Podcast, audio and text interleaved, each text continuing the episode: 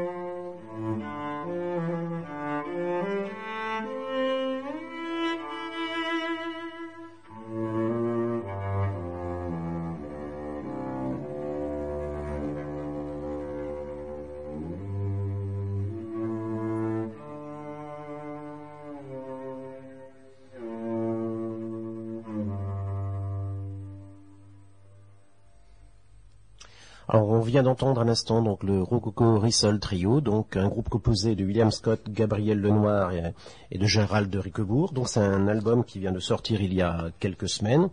Donc, ce sont des interprétations libres des grands classiques d'Edmond de Cousemacre et donc par un orchestre à cordes. Euh, c'est un disque qui est en vente euh, à Radio Nesperel, il faut le, souligner. Et c'est vraiment euh, original. Alors on, y trouve bah, des morceaux qu'on connaît très bien en Flandre, hein. Kruppeler, Jan Mulder, Jan Meneman, etc. Enfin, Poret, pour quand on veut du festif. Alors le thème bien sûr est traditionnel et ensuite libre divagation de, des musiciens.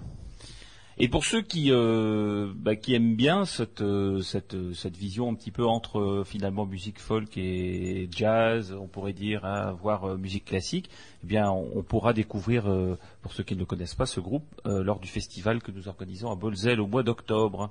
Et c'est Frédéric d'ailleurs qui.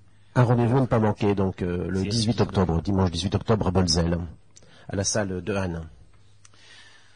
Voilà, et donc euh, bah, l'un des premiers thèmes, et qui nous a bien occupé hier soir d'ailleurs, hein, alors aujourd'hui je ne vais pas dire qu'on a un peu les cheveux dans les chaussettes, mais euh, pas loin, c'était la soirée de rhétorique qu'on a organisée à Wormwood, rhétorique et euh, lors de laquelle on a mis en, scène des textes. alors Michel, c'était un des grands organisateurs avec Stinch qui n'est pas là aujourd'hui, mais il a fallu il a fallu lancer donc les cours de flamand sur de la production littéraire autour des dix mots qui avait été donné par le ministère de la Culture, comme chaque année, euh, qui avait été donné en proie aux créateurs pour euh, voilà écrire euh, soit des textes, soit des poésies, soit des, des scénettes autour de ces dix mots. Alors ils sont en général assez étranges hein, ces mots, et euh, euh, tout simplement parce qu'ils sont choisis par des personnes très différentes, euh, des académiciens ou des, des, hommes connus de, de, de, la vie publique, etc. Et donc chacun donne un mot et qui n'a rien à voir avec les autres, et il faut faire des textes avec tout ça.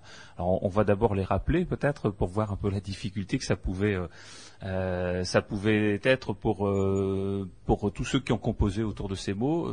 alors bon, il y a des mots simples comme ailleurs, donc ça c'est ça c'est facile. Après il y a une, une onomatopée, je dirais un clic. Voilà, ça nous clic un flamme.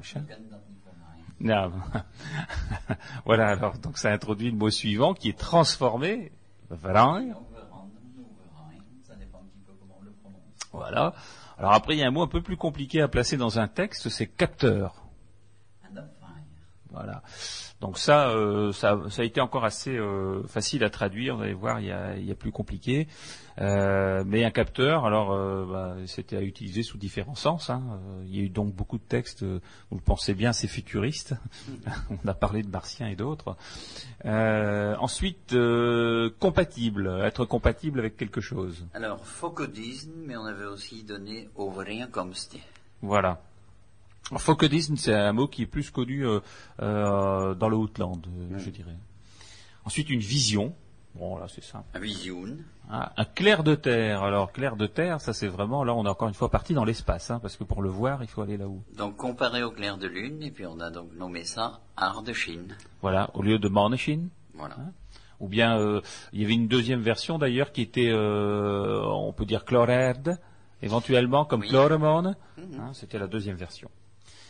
Ensuite, pérenne. Langdeurig. Voilà, donc ça c'était euh, c'était connu. Désiré.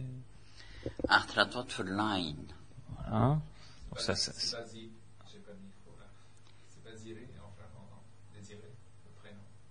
Oui. Ah oui, oui. Personne qui a utilisé Désiré le prénom. oui, non, non, non, non, non, non. Non, c'était le euh, c'était le verbe désirer, mais non, il n'y a pas eu de, de, création autour de, il n'y a, a, pas eu de comment dire d'adaptation hein, de, de, ce mot-là. Et euh, alors le dernier mot, qui était un mot assez euh, assez complexe, euh, le mot génome. Alors on s'est dit euh, comment on va euh, transposer ça parce que le mot n'existait pas en flamand, mais bon, il n'y avait pas lieu de, de trop s'embêter finalement. Donc, Donc on un a génome. Un génome, voilà. Comme, euh, comme assez souvent d'ailleurs dans beaucoup de langues, on, emploie le, mot d'origine.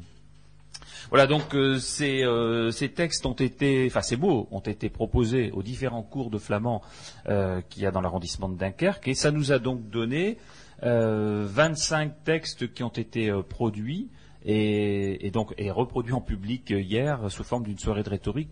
les, rencontres de rhétorique sont, une vieille tradition en Flandre où chacun fait l'effort de travailler sur un thème et ensuite lit ou déclame son texte en public. Euh, c'est vrai que c'est pas toujours facile. Hein. Il y a des gens qui sont pas forcément, ils sont plus à l'aise euh, par écrit que euh, que pour parler devant du public, mais néanmoins, bah, les gens se sont bien lancés. Il y avait une, ambiance très sympathique à la médiathèque de Warmouth. Donc on, a eu un accueil déjà chaleureux et je dirais très favorable à la langue flamande de, de Monsieur le maire, hein, René Karkov, qui nous a accueillis bien volontiers au sein de la médiathèque et, qui nous a dit tout son amour de la culture flamande et, de la langue flamande, et ça nous a fait bien plaisir.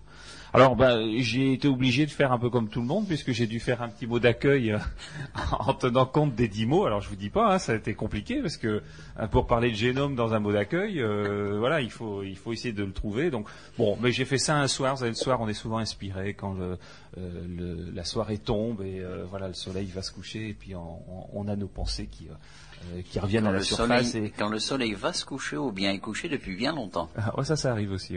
ça arrive aussi que on, soit plus productif la nuit.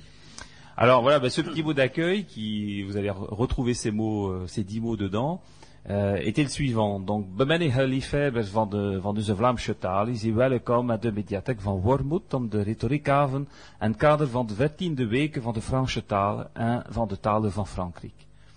Zie je van hier of van elders? Ja, dat is die, de eerste. Kan ook dat je een goede avond passeren bij de schone teksten die geschreven West zijn. Door de leerlingen en de kosters van de Vlaamse lessen. Zijn de tien woorden van de ministerie voor de cultuur met één of twee klikken een tekst en een gedicht veranderd. Voilà, deuxième, troisième. Zaton 24 teksten aan de academie gezend en mensen gekregen bij de Rob Vanger die een ordinateur noemde kan alle die teksten lezen en kan zeggen dat ze is bij de Vlaamse ziel.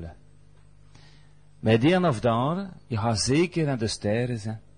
En je gaat dat met het visioen van een net de China, maar dat gaat niet laag door zijn. Je, je gaat dan nog een keer op de aarde zien, hè. Maar nu, pens dat je verlaagt achter de Vlaamse dichters. Ja, gelijk. Ze zijn, zijn zeker een genoom van de Vlaamse Met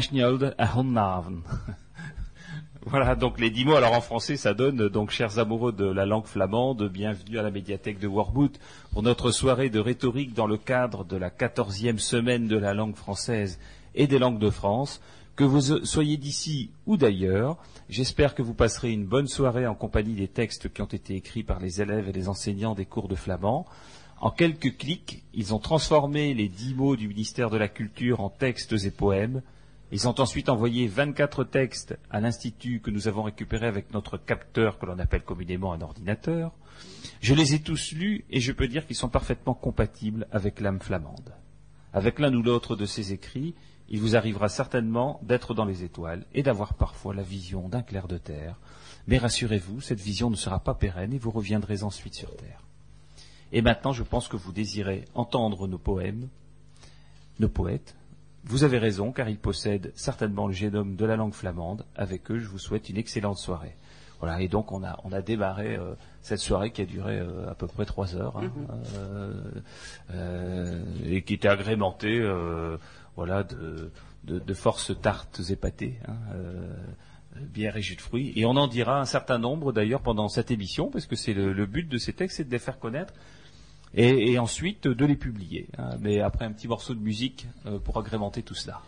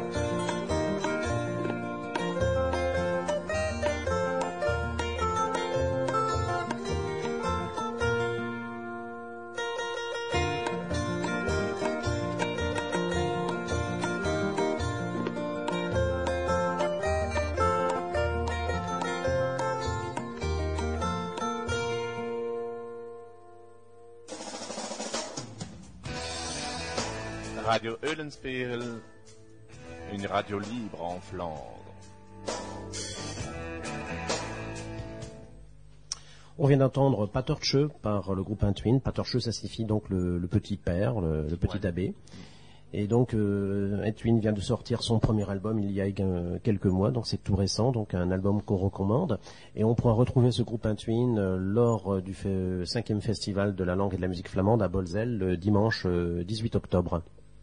Voilà, c'est vrai que ces, ces CD sont pas toujours euh, facilement euh, trouvables dans le commerce, hein, parce que malheureusement tout le monde ne joue pas le jeu, toujours avec la musique régionale. On joue parfois plus le jeu avec la musique euh, régionale d'autres régions de France qu'avec la nôtre. Euh, néanmoins, on arrive toujours à les trouver et euh, il y en a une certaine collection, je dirais, euh, qu'on peut qu'on peut accéder. C'est au centre de, de ressources documentaires à Stanford. hein. Euh, on parlait tout à l'heure de Rococo Race le trio qu'on peut récupérer ici à la radio euh, Grand Place à Cassel, mais euh, bon, on essaiera d'en avoir également un certain stock à Stanford. Donc les CD d'Étui, de d'Edmond Van euh, des euh, les anciens CD qui avaient été écrits autour des champs euh, de marins Dunkerque. Blotland, par Blotland. Voilà, Joël Leclerc, etc. Tous ces CD-là sont disponibles au centre de ressources documentaires le premier samedi matin de chaque mois, rue Carnot à Stanford. Il y a également un dépôt de, de livres et de discographie flamande à la médiathèque euh, et office de, de tourisme de Wormhout. Oui, c'est Grand Place également. Grand place. Voilà, alors on parlera euh, aussi musique au- aujourd'hui avec Cassel Cornemuse, dont on donnera euh, les détails de- du programme euh, tout à l'heure dans le courant de l'émission. Ça va occuper la place casselloise pendant tout le week-end et vous conseille vivement d'y venir parce qu'en plus le, le temps est de la partie, donc il va faire vraiment très beau et ce sera très agréable dans, dans nos belles rues de Cassel. Alors tout à l'heure, je vous ai donné un texte que j'avais écrit sur euh, sur les dix mots autour des dix mots de, de- euh, du ministère de la Culture. Et alors maintenant, Michel nous donnera d'autres textes. Et là, c'est le, le texte le plus court finalement. C'est ça, Michel? Voilà, Jean-Paul a été très long, mais ici, moi, j'ai trouvé un texte avec les dix mots contenus dans deux lignes. Ah, ben voilà.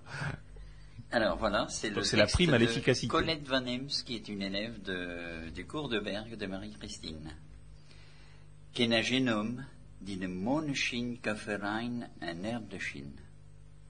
En grootste, geduwd op de, op de hoekapteurknop, op fire, een klik, kent langdurig uitzicht van een andere wereld. Ik zie het wat, ik zie het wat anders. Tout y est. C'est de l'efficacité. hein. C'est du concentré. Je possède un génome qui peut transformer le clair de lune en clair de terre. Quand je le désire, j'appuie sur le capteur compatible et clique. J'ai la vision pérenne d'un ailleurs. Bah, bravo Colette. Voilà, donc euh, bon, on peut en donner d'autres. hein, euh, on en a effectivement 25, on en a même d'autres. euh, Enfin, de, de personnes étaient venues hier soir avec des textes qui nous avaient pas communiqués, mais euh, euh, on les récupérera prochainement. Alors, jusqu'à présent, tous ces textes ont été rassemblés depuis maintenant 5 ans.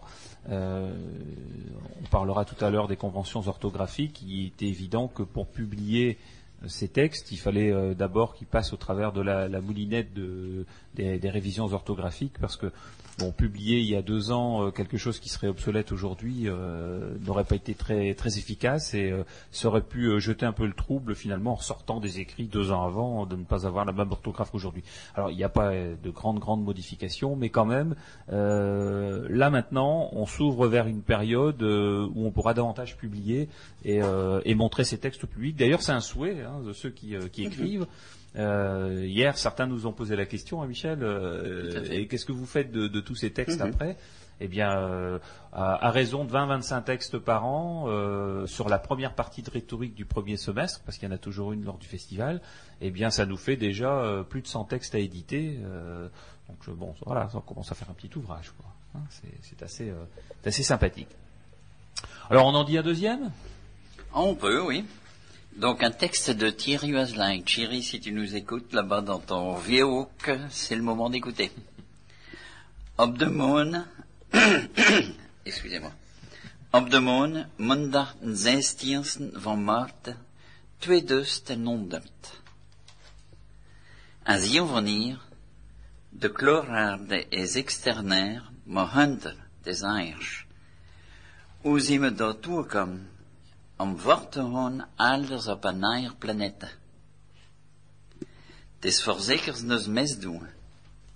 Men nou de opvangers van tommeligende en trode doen. Dat hebben hun over rond 2000 jaar. Doordat men dus niet kunnen beletten van op, op te doen. Transformeren en een soort land volmaken. Het is een menselijk genoom. Het is te geloven dat de natuur en de mens niet overeenkomstig zijn. Wens dat nou dat verzend en een klik, en dat de vrede met de natuur lang durende, zo zien omdat mijn kinderjaren gezicht weer zo kan met de bussen, de valen, de proper beken, en dat de wilde beesten niet verdwijnen. Dus vandaar, let op honden dat je doet en pijns dan de kinders er te komen. Jean texte. Très beau texte. Sur la Lune, le lundi 16 mars 2010. 2100, pardon. Vu d'ici, le clair de terre est merveilleux, mais là-bas, c'est tout autre. Comment sommes-nous arrivés à partir sur une autre, à partir ailleurs sur une autre planète? C'est certainement notre comportement. Nous avons mis tous les capteurs de l'environnement dans le rouge. Cela a commencé il y a environ 2000 ans, parce que nous ne pouvons nous empêcher de produire, de transformer, et ainsi de salir la terre. C'est dans le génome humain. C'est à croire que la nature et les gens ne sont pas compatibles. Je désire que tout cela change en un clic, et que la paix avec la nature soit pérenne, pour que la vision des années de mon enfance revienne avec les bois, les champs, les rivières propres, et que les bêtes sauvages ne disparaissent pas. Alors aujourd'hui, Prenons conscience de ce que nous faisons et pensons aux enfants à venir. Beau texte de Thierry, ça. hein. Très bon. On est parti dans, dans l'environnement durable. Tout à fait. et qui nous avait fait un très beau euh, pour le, le Francook avec euh, sur les marins. Ah oui, oui, oui. Oui. Ah oui. Alors euh, c'est ce qu'on se disait à, plusieurs hier soir, c'est que on sent que les gens sont plus à l'aise maintenant euh, parce que bon, il y a quand même des termes compliqués euh, pour trouver des textes qui vont autour de ces mots-là, c'est pas toujours évident. Et certains qui en sont maintenant à leur dixième exercice, je dirais, avec deux fois cinq saisons de rhétorique. Euh, bah, arrivent à sortir des textes qui, euh, bah, où on arrive à se détacher un peu des mots finalement, parce que il s'agit pas effectivement de, de dire il faut absolument que je place ce mot-là, mais non, c'est comment euh, comment je vais organiser ma pensée pour que ça puisse intégrer, ça puisse être compatible avec ces mots. Et, et on arrive à trouver des textes très différents. Parce que c'était quand même des mots assez scientifiques, hein, il faut reconnaître. Ah oui, bah, génome, Voilà. capteur et autres. Hein. En nu waarom misschien een klein spreekwoord. Alors, Eric nous a euh, dégoté quelques petits... euh, Ouais, il y a toute une ribambelle de, de proverbes flamands. hein. De Fatenswin awetnir dans de Marnorena. Ce qui signifie, les cochons gras ne savent pas que les maigres ont faim. Eh oui, pareil, pareil que c'est comme ça. Hein. Alors, ces, ces, ces petits proverbes là qu'on a là aujourd'hui sont des proverbes qui ont été euh, communiqués par euh, la troupe de théâtre de Westoutre. Oui, sur leur... euh, comment ils appellent ça Des dessous de plat. Oui, des... Euh, Des sets de table. Des sets de table, voilà, exactement. Et, et ils ont donc été adaptés euh, en flamand parce que bon, euh, l'orthographe euh, n'a pas subi la, la même démarche, je dirais, euh, de l'autre côté de la frontière que- qu'ici, et donc on l'a adapté euh, selon les, les canons de l'orthographe de l'Institut de la langue régionale flamande. Voilà, avant de passer à la suite et, et nous donner encore de, quelques textes sur euh, sur la soirée de rhétorique d'hier soir, un morceau de musique.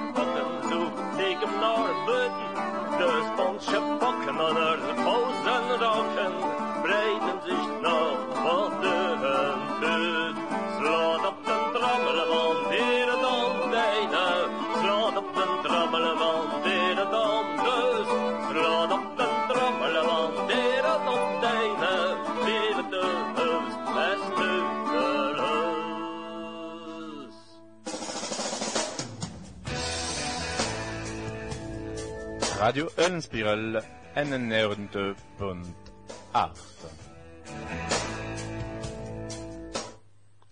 C'était donc euh, Gérald de Réquebourg qui interprétait Slot om Trommel, frappe sur le tambour, dans l'album Douce Flandre. Alors ça, c'est un album qui avait été composé il y a quelques années et qui reprend euh, euh, différentes tendances musicales flamandes. hein. Il, y a, il y a un mélange d'artistes euh, euh, sur cet album qui le rend finalement agréable parce que c'est très changeant. Bon, alors, on continue euh, dans, les, dans, le, dans le domaine des petits proverbes flamands. Allez. Donc, euh, Ça, c'est pas gentil, ça. hein. le travail est fait par des vieux chevaux et des couillons. Donc ça c'est c'était une, une vilaine moquerie. Hein. Donc on sait ce que ça veut dire. hein, Bon. Donc euh, certains. euh, on- on-. Oui. euh, et puis et puis aussi euh, bon, euh, on sent qu'il y a un petit sentiment de profiteur là derrière. hein, Bon. Alors on a encore d'autres textes à vous à vous lire hein, pour vous en faire profiter. Euh, Michel, c'est cette fois-ci, c'est le, le choix s'est porté sur qui? Bah, je Bah, me suis porté sur euh, une dame de Vlamsklappner-Uruk, euh, le, le couple pionnier des, des conversations. C'est donc euh, Raymond de Vulder et puis son, son mari Georges. Mais je vais d'abord lire celui de Raymond à toute dame, tout honneur quand même. hein. Mhm. Droom is een plezier van het leven. Ja, pijnst dat ook. Dat woord toe dromen. Aip of verrecht. Verlijn. Een klik. Chin min dan min opfire redes. Zie me hoor alders. Met mijn nodders, met mijn voorouders. En visioen is minu kloor. Minu was in roosje en me verraaierd. Lekker lang doorgekomen. En a schwon erdeschin fokke diesen me min azend. Ik zie me gehoren, weer leven, en ik salueer ook me gedachten, gewoon naar mijn moeder Eva. Rêver est un plaisir de la vie. Rêver est un plaisir de la vie. Génome, ce mot fait- me fait rêver. Aide ou fardeau. Je désire savoir et clique. Il me semble que mon, f- que mon capteur fonctionne. Je me sens ailleurs avec mes aïeux. J'en ai une claire vision. Mon imagination me transforme en source pérenne en un beau clair de, de terre compatible avec mon humeur, je me sens revivre et salue ma mère Ève. Ça, c'est ce que, comme disent les jeunes, c'est du lourd. C'est du lourd. C'est Raymond. Alors voilà, voilà des, des- des personnes qui, il y a encore quelques années, euh, avaient un peu de mal à écrire le flamand. Hein, Oui. s'ils avaient énormément de facilité à le parler, ils avaient du mal à l'écrire. Et donc voilà ce qu'on trouve aujourd'hui en apprenant à écrire le flamand. C'est euh, cette transmission de textes et de, de raisonnement, de voilà, les- les idées qui sont dans leur tête arrivent à pouvoir être transmises aux jeunes générations. Et donc c'est ça le but aussi de l'enseignement du flamand. Hein. C'est pas uniquement pour s'amuser, c'est pour s'amuser, mais pas uniquement pour s'amuser, c'est aussi pour ça. Ah donc, et ensuite un texte de Georges, alors euh, Oui, donc Georges on ne sépare pas ce que Dieu a uni. hein. Donc euh, oui. maintenant, Georges, voilà. C'est pour toi. Des assen het wel kloor op de klooraarde is nu ook benacht. Al die van de steen, rodelijke kleine. Het is schoon. Het visioen die nieuw is. Zodat niet spelen op een genoom van de mensen. Zot fokke diesen met sommige nieuwe ziekten die in toekomen zijn, of moet je elders zoeken. Ik op al die consumotie, die ons leven verrijkt. Het is als met lang door, waar het ons een opvaaier, ze klik heeft om ons te vermoorden. We moeten verlijn achter een aarde die meer natuurlijk is. Il, fait toujours clair quelque part sur Terre. Il fait toujours clair quelque part sur Terre. Le clair de terre existe aussi la nuit. Toutes ces lumières dans les villes petites comme grandes, c'est beau, cette vision qui est nouvelle. Cela ne jouerait-il pas sur le génome humain? Comment pourrait-il être compatible avec certaines nouvelles maladies? Où faut-il chercher ailleurs? Par exemple, toute cette consommation qui transforme notre vie.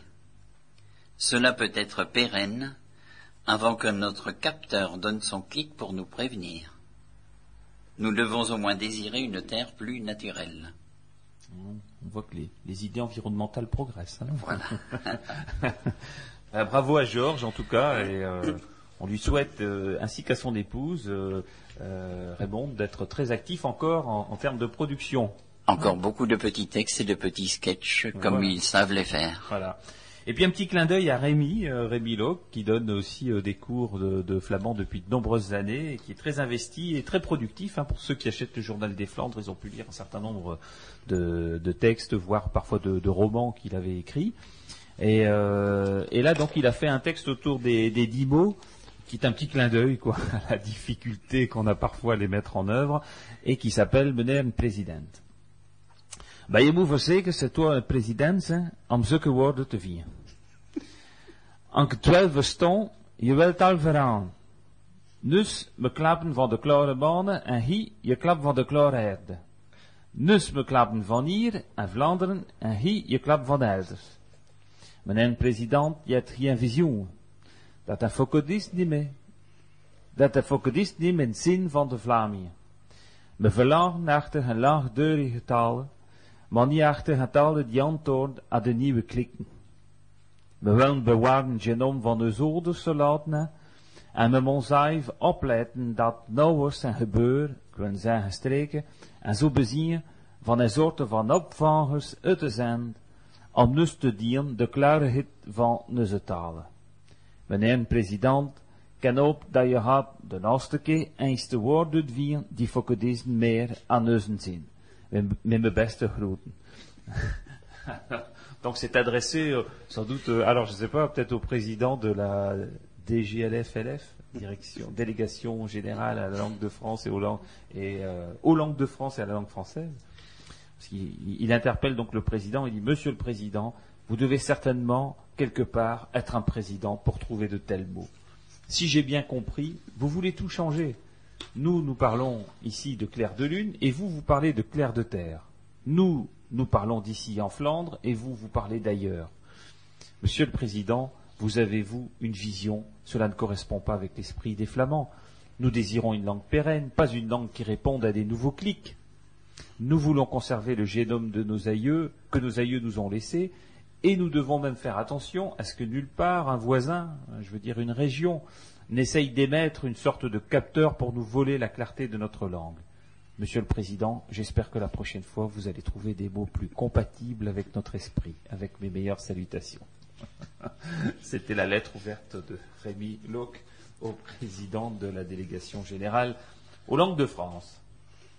Voilà donc avant, de passer à la suite de notre émission, un petit morceau de musique. Audite silete divina musica, audite silete divina musica, dulci sona sussurrati naure cantica, dulci sona sussurrati naure cantica, Iam varia voce concentum ducite, Iam varia voce concentum ducite, Dulcique jubilantes amore Dulci Dulcique jubilantes amore salite, Audite silete divina musica, Audite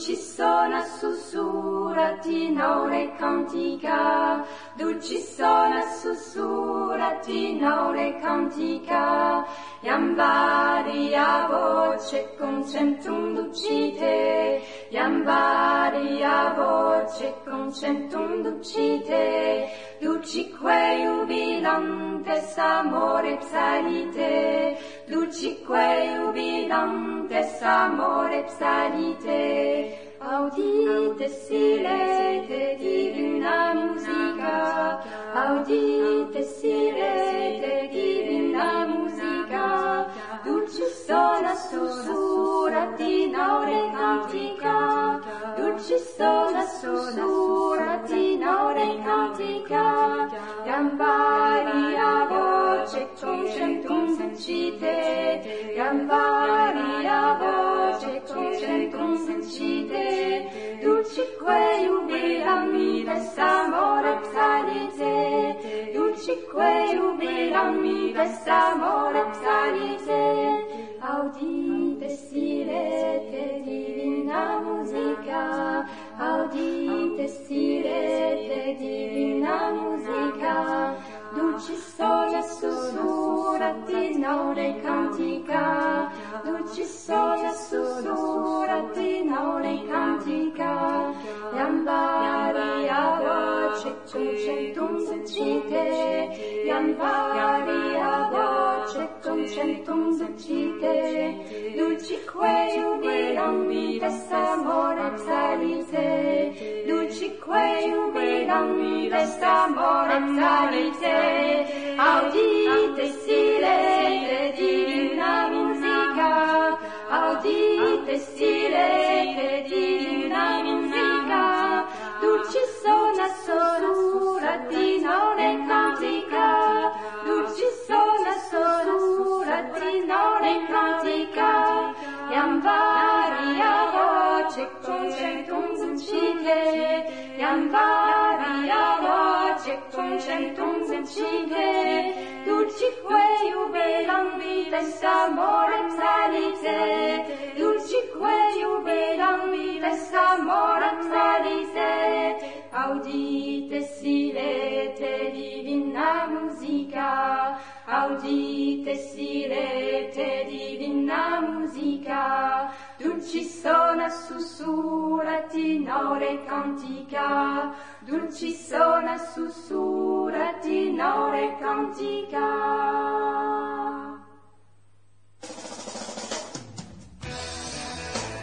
Radio Unspiegel, c'est sur le 91.8.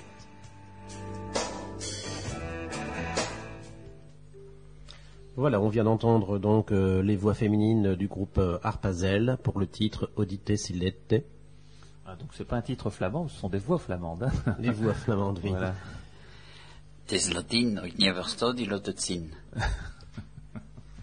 Mais euh, dans le temps, j'ai encore entendu à l'église, on disait Dominus vobiscum du temps du latin.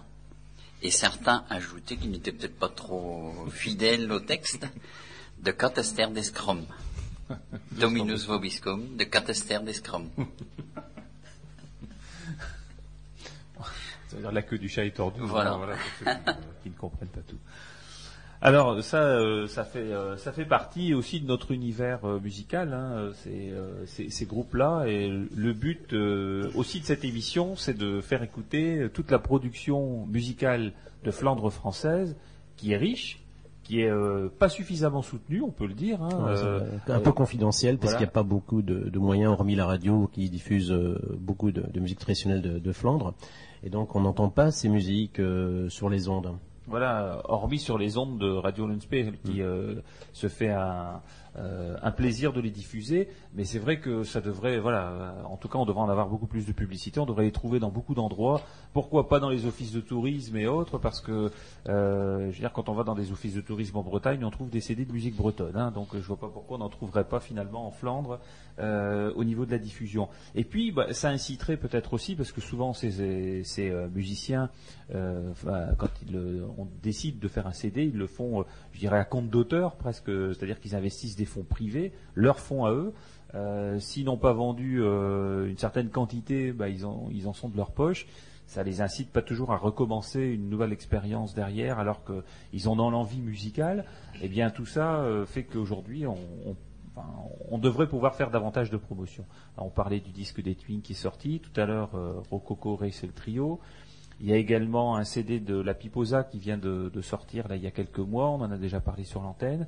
Euh, bon, pour l'instant, je ne l'ai pas encore récupéré, mais on, on diffusera également euh, quelques morceaux. Euh, on a aussi, euh, on en passera certainement tout à l'heure à un petit morceau, un CD euh, euh, de, de musique euh, picardophone de, de, de Flandre française également. Oui, de Gravinois. Voilà des, des gravinois et donc c'est euh, voilà encore une fois une, une opportunité de faire connaître euh, dans cette émission tous ces morceaux là donc euh, il n'y a pas d'ostracisme par rapport aux, aux autres régions mais nous on veut en tout cas faire la promotion de ces CD pour inciter à la création C'est incroyable le changement en 30 ans. Moi, je me souviens dans les années 80, au tout début des années 80, où il y avait Agdorn et c'était c'était tout, quoi. Mhm. Et donc, euh, ça, maintenant, c'est étonnant, quoi, le, le nombre Ah de oui. disques qui sont qui sortent. Alors, euh, bon, la technique permet aussi peut-être de diminuer un petit peu le coût euh, de, de, de création d'un CD par rapport à un vinyle autrefois. Donc, je pense que ça doit peut-être jouer. Et puis, euh, je pense qu'il y a voilà, un certain renouveau de la musique flamande, il faut le dire. Et, euh, et puis, Il y a euh, même les descendants d'Agdorn euh, génétiquement. on en est à la deuxième génération. euh, ça. Le génome s'est transmis. voilà, exactement. Ahadon Genome. Et, et donc, Pour euh, ceux qui ne compre- comprendraient pas, c'est que euh, Cocotte, qui est joué dans le groupe Agdorn, sa fille joue dans Etuil. Dans Arpazel, pardon. Voilà. mhm, Donc, c'est la fille de Cocotte et de euh, Laurent, oui, qui était également dans Agdorn. ouais, qui euh, maintenant est dans D'accord de Muse, c'est pas ça? Aussi, Laurent. Voilà. Enfin bon, en tout cas, c'est tout un univers de musiciens qui a un peu essaimé euh, euh, ses, euh, son talent euh, dans dans les jeunes générations qui aujourd'hui bah, composent à nouveau. euh, on attend impatiemment que les jeunes générations fassent des enfants également. Voilà, pour- ouais. Eh euh, ça, ça, ça arrive en tout cas au niveau de la création musicale parce qu'on on a eu au festival euh, les, les jeunes de Spot Calotte hein, qui sont euh, bon, des jeunes d'une vingtaine d'années qui euh, ont pris des morceaux flamands et qui les ont adaptés en punk. Euh, bon, ça donne quelque chose de tout à fait euh, surréaliste, hein, mais, euh, mais c'est très très bien parce que ça montre aussi une vivacité, de la langue. Et puis il y a le, projet qui est en train de, bien avancer de collectage musical de chansons pour enfants. Donc Marie-Christine euh, pourrait mieux en parler que moi puisque c'est elle qui s'occupe de ce projet-là. Et euh, elle en est déjà à peu près aujourd'hui une trentaine de comptines qu'elle a récupérées, une vingtaine ont été enregistrées et, et ça donnera donc un CD complet qui sortira et qui sera là pour euh, l'apprentissage pour les enfants. Donc, Je, viens d'avoir une idée brillante comme d'habitude. mais- Vas-y Philippe, vas-y. C'est le moment d'en faire Pourquoi, tout le pourquoi monde. ne pas demander aux gens qui participent au cours de flamand d'écrire, euh, si par exemple il y a un groupe qui propose une musique, et de demander aux élèves d'écrire des paroles sur une musique. Et donc il y aurait évidemment des versions totalement différentes. Ça pourrait être intéressant aussi. Ah voilà, bon, ça peut être une bonne idée de concours pour la rentrée. C'est pas, hein Ouais, oui. Tu trouves ouais. pas que c'est une idée Non, brillante c'est que tu seras à nouveau invité, Philippe, à notre émission. Et euh, bah, d'ailleurs, dans les cours de flamand, maintenant, on chante une chanson qui a été composée par euh, par Edmond, hein, euh, de Vlaam Chetarl, et certains, même euh, Michel nous disait que même des enfants les connaissent par Ah cœur. oui, les élèves d'Escalbec connaissent le, le refrain par cœur. Voilà, donc euh, bon, on pourra la passer tout à l'heure dans, dans En le fait, en fait on ne referait que reprendre ce que- ce qu'il a fait tout à l'heure, hein, puisqu'il y a des chants d'église. Les gens reprenaient l'air des chants d'église en latin et mettaient des paroles dessus, et c'est devenu des airs populaires. Et donc il paraît qu'il faut meubler parce qu'il est parti faire pipi. Donc euh, quelqu'un va nous chanter une chanson peut-être? À défaut de, de chanter, euh, on pense qu'on on peut lire un petit spreekwoord. Donc celui-ci, Opendar Questemak, doet benart het bij de kraken. Se disputer le jour fait craquer le lit la nuit. Wow, Très mignon. carrément. Voilà, alors je n'étais pas du tout partout aux toilettes, Philippe, c'est une mauvaise, c'est une très mauvaise interprétation. Je, je voulais juste annoncer à Anne, euh, à la technique, de bien vouloir nous passer justement ce, ce fameux morceau qui chanté dans les écoles de Vlaam Chetal d'Edmond. Donc euh, Anne, si tu veux bien le passer. Met haar lijzen of klitten aan haar schoen. Op zee of de velden en neuzen was toek. Verplicht van te slapen, verplicht van te zweten. Ze kon niet raken, dat hij zwaar, maar nu. Laat ze maar leven, maar dansen en zingen. Zit schone jonk, de ramsche talen. Zij de mond van alle de blading. Laat ze mooi leven naar ons lezing. De schande, de schoren, als de klappen. Deuren, de schore, kosters, als ze toen dat straft. De rijtjes waren lang, de net maar een duiken. Dat ze konden klappen, dat is wel nu. Laat ze maar leven en dansen en zing. Ze schone jong, de Vlaamse talen. Zij zijn de mond van alle de Vlamingen. Laat ze maar leven en dansen en zing. Veracht en vergeten ze na nooit als. En er aan grepen, ze is veel meer waard. Het is maar met de moeite en het werk van de jongens dat ze weer bloeit, dat ze goed kunt meedoen. Laat ze maar leven en dansen en zingen, ze is jong en jong, de Vlaamse talen. Zij zijn de mond van alle de Vlamingen, laat ze maar leven en dansen en zingen. Ze Nania rompel bekikt ze op reus van te lachen en klappen met haar Belgische beurs. Broers over de schreven, ook echt de te horen zien me veren vanuit de kenzing. Laat ze maar leven en dansen en ze is jong en jong, de Vlaamse talen. Zij zijn de mond van alle de Vlamingen. Laat ze maar leven en dansen en zingen. Laat ze maar leven en dansen en zingen. Zij is jong en jong, de Vlaamse talen. Zij zijn de mond van alle de Vlamingen. Laat ze maar leven en dansen en zingen. Eulenspiegel 91.8.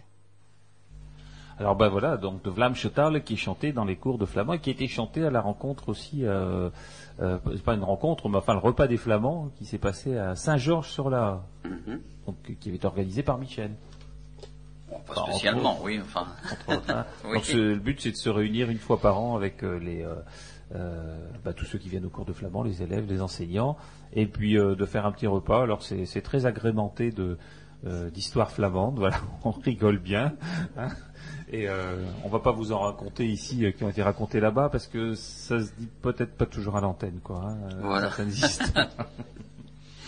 Et dans, euh, un, dans un cadre tout à fait merveilleux, hein, c'était, c'était, le cadre du théâtre Oui. des insolites, hein, c'est ça? oui, c'était vraiment sympa. Ah C'était, ouais, ouais, c'était familial, quoi. C'est un peu style cabaret, quoi. Mhm. Euh, voilà. Et l'animation, c'est nous qui l'avons mise. Voilà. On n'a même pas demandé de cachet, important pour des flamands, vous voyez. Euh, et, euh, et alors, bah, samedi dernier, le- l'actualité, c'était de recevoir à Stanford bah, Georges de Vulder et toute son équipe hein, de Vlamsklap naar Rubroek.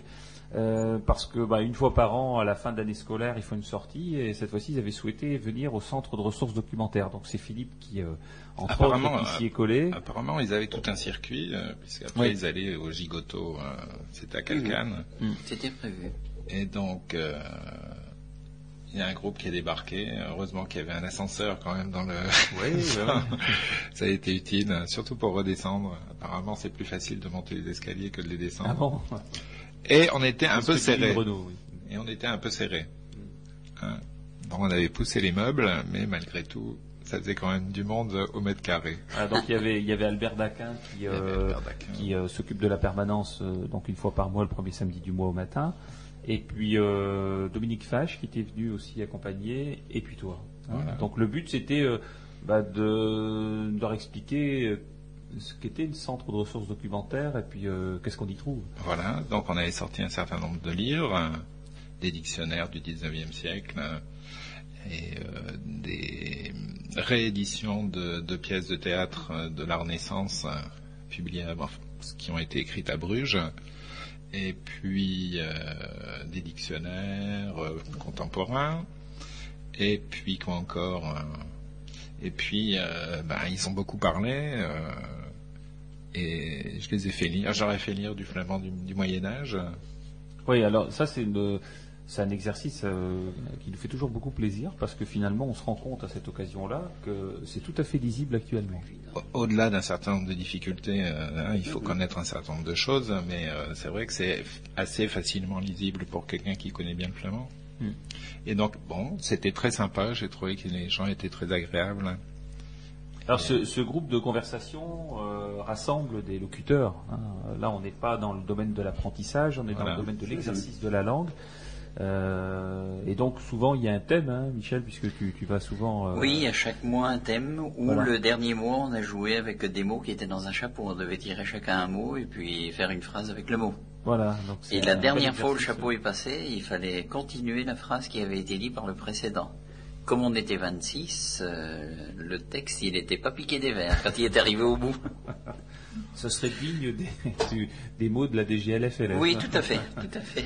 Ouais, donc, euh, bah, ce sont, des gens qui, je pense, euh, sont beaucoup plus à l'aise peut-être avec le flamand à l'oral qu'à l'écrit, mais là, c'était l'occasion aussi de leur... Mais apparemment très très intéressé. Oui. Euh, ouais, c'est vraiment très agréable. On a parlé un petit peu, on a échangé des choses. Par exemple, on a parlé du mot pour dire ombre. Et donc, euh, quand on lit les, enfin, on regarde les cartes faites par les dialectologues, il y a deux mots en flamande française, c'est l'ommer et scheit. Et donc là, eux font une stricte différence géographique entre les deux termes. Et là, apparemment, certaines personnes disaient que les deux s'utilisent, enfin, eux utilisaient les deux avec des sens avec une différents. subtilité de sens. Ouais. Ouais. Donc il y en avait un, c'était l'ombre portée, celle qui se dessine sur le sol, et puis l'autre, c'est l'ombre où on se met à l'ombre d'un arbre pour être protégé du soleil. Hein, et donc c'est un peu la même différence qu'en anglais, shadow et shade. Ce qui n'existe pas en néerlandais. Ouais. Donc ça veut dire que le travail des, euh, des linguistes et des chercheurs, finalement, n'a pas toujours été abouti quoi, sur le sujet. On a parfois simplifié finalement le... C'est-à-dire que le dialectologue, il arrive chez les gens, il dit, bon, comment est-ce que vous dites ombre? Donc il y a un mot qui sort en premier. Ouais. Et c'est celui-là qu'on dit dans le village. Ouais. On n'utilise pas le contexte, on, on demande le mot, voilà, et puis on, on dit que c'est celui-là. Il y a un autre mot comme ça, c'est pour dire euh, du sable. Zant et Zav, ils utilisent les deux mots avec des sens différents. C'est-à-dire, pour l'un, c'est du sable de dune, et l'autre, c'est du sable de rivière. D'accord. Bon, bah donc il n'y a, y a pas que finalement les membres de Vlaamsklap d'un Rubroek qui ont appris quelque chose ce jour-là. Tu as donc appris quelque chose également. ce jour-là. Bah voilà, c'est ça, l'enrichissement commun. C'est c'est notre. Alors du coup, j'ai regardé dans les dictionnaires euh, où on donne le sens des mots, et en effet, on enregistre cette différence de sens euh, déjà au Moyen Âge. Eh oui. Voilà, donc euh, ce sont les, les, les Flamands de Rubroek qui ont raison et non pas les dialectologues euh, qui Ils ont partiellement étudié. Ils ont partiellement raison. Voilà. Les flamands de base. Donc ce- ce- ce- ces rencontres au, au centre de ressources nous, nous font bien plaisir parce que le jour où on a créé le, centre de ressources documentaires, c'était pas pour être entre nous, hein, enfin entre soi comme on dit. C'est euh, c'est bien pour donner un accès euh, à des ouvrages qui ne sont pas toujours euh, bah, accessibles financièrement, premièrement, parce que grâce à nos partenaires financiers publics, on, a des possibilités de- d'enrichir ce, ce centre. hein. Il y a maintenant à peu près 200 ouvrages en consultation. Euh, et notre souhait, c'est d'ailleurs de, de pousser les murs hein, un peu, euh, un peu à la fois pour euh, aller vers un local un peu plus grand. Euh, L'idée a été lancée euh, parce qu'on est un peu à l'étroit et manifestement, si euh, ce qui est notre souhait, c'est qu'on puisse avoir un permanent au niveau de, l'Institut de la langue régionale flamande, eh bien, euh, une personne vient consulter euh, un ouvrage, euh, il faut qu'elle puisse s'asseoir, il faut que- euh, qu'elle ait ses aises, etc. Et donc là, on, commence maintenant, mais c'est- la rançon du succès, on commence à être à l'étroit. Mais on a des ouvrages tout à fait intéressants, dont, les plus anciens, effectivement, sont des retranscriptions. Là, on n'a pas des originaux du, Moyen Âge, hein, mais sont des retranscriptions de textes du Moyen Âge, donc ça va jusqu'aux périodes contemporaines. Mais il y a également, euh, donc ça c'est pour la consultation. On peut également y acheter eh bien, tous les ouvrages actuels, hein, euh, les CD de musique dont on a parlé tout à l'heure, des autocollants, etc. On peut euh, récupérer également la revue euh, euh, qu'on édite et puis euh, et puis aussi bah, discuter avec voilà avec les membres de l'institut quand on vient. Et ça c'est pas mal. ça permet aussi de, bien de, de diffuser un peu nos, nos idées, diffuser nos actions, montrer ce qu'on fait en termes d'appui aux collectivités locales. D'ailleurs, euh, dans le courant, à la fin du mois de juin, on, fait notre conseil, on tient notre conseil d'administration à Norpen, et ce sera l'occasion avant le conseil d'administration, bien d'aller visiter euh, euh, la maison de la bataille où une partie des panneaux ont été mis en flamand, avec un petit jardin de, plantes régionales devant la maison de la bataille où les pancartes ont été mis euh, en flamand et en français où il y a vraiment un gros travail qui est fait à Norpen, en plus de l'enseignement du flamand, en plus du cours de flamand. Euh, il y a même des affiches qui ont été faites, enfin des grandes banderoles qui ont été faites par la mairie euh, quand ils accueillent lors d'une fête euh, un groupe extérieur, hein, on marque bienvenue à Norpen, eh bien ça a été mis en flamand. Hein. Donc ça, tout ça, c'est aujourd'hui, enfin quelque part, un exemple à suivre pour certaines communes de dire, eh bien, on peut avec des petites actions simples comme celle-là, euh, bon, coûteuse certes pour la maison de la bataille, mais on n'est pas toujours, on n'est pas obligé de faire un musée dans chaque village. hein. On peut, on peut aussi par la signalétique, les petites affiches, euh, des pancartes, etc., des panneaux de rue, eh bien, euh, faire valoir euh, l'image de la langue flamande dans nos communes de Flandre. Donc, je pense que euh, ce sera l'occasion de voir in situ ce que ça représente. Alors, je pense qu'Eric a encore euh, quelques petits proverbes flamands à nous lire là. T'en as Oui, la liste est longue. Hein, j'en ai un sous le coude. Zwinejoen hat de daxte tat. Ce qui signifie donc euh, le poursuivi le plus rapide à la- obtient la plus grosse mamelle. C'est bien un proverbe flamand également. hein, c'est comme le, le monde appartient à ceux qui se lèvent tôt. Voilà, c'est un peu ça. Michel, nog het tekst van, van de rhetoriek, rhetoriekant. Ja, ja. Donc, Françoise Drieux Brokerke. Ja. Vijf, vier, drie, twee, één, vier. Oh, een Sputnik. En klik. En nu husjes in de lucht. Vorsagon met zijn spel. Oh, een Sputnik. En dat is al verlangd om een cosmonaut te zien. Deze host van elders, die oudste nemen van zijn de kinderjaren, hadden de sterkste wist. En als die vaart de vracht om te lukken, en dat de proeven nadaan, zo'n moeite, en ook bezoek van een dokter. Door om te gaan op de maan, je moet de gezondheid. Die fokken dies met een apesanteur. Het was al plekken. De gewichten, dochten, nachten, de bloeddruk, het visioen enzovoorts. En het gezoek van, van zijn jeune homme had ook Adonewest. En vandaar, als ze hem de broek deed, hij was verrijpt en toekomstenwend. Wel, wel, was dat het wat om te duwen op al die knopjes en om die opvangers te doen.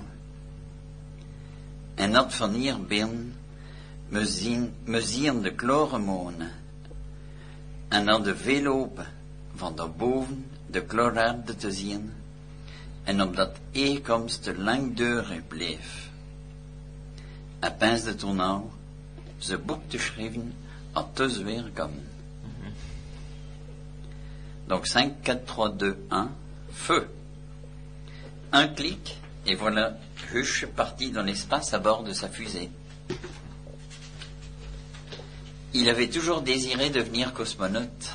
Cette envie d'ailleurs, qui le tenait depuis l'enfance, avait été la plus forte. Il avait travaillé dur pour y arriver. Il avait passé tous les tests avec succès, ainsi que la visite chez le docteur, car pour aller sur la Lune, il faut un état de santé compatible avec l'apesanteur. Tout avait été vérifié. Poids, taille, cœur, tension, vision, etc. Une étude de son génome humain avait même été réalisée. Et aujourd'hui, en, do- en endossant sa combinaison, il s'était transformé en homme du futur. Que d'émotions en appuyant sur tous ces boutons, à la mise en marche de tous ces capteurs. Et si d'ici bas on aperçoit le clair de lune, il espérait bien de là-haut voir un clair de terre. Et pour que cette aventure soit pérenne, il pensait déjà en faire son livre en rentrant. Voilà, c'est On a marché sur la Lune, Tintin. Voilà. Signé Françoise, donc. Signé Françoise, voilà, et non pas Tintin. Voilà, ça a donné euh, ce, ce type de texte et euh, c'était quand même assez savoureux. En nu beetje van Vlaamse muziek.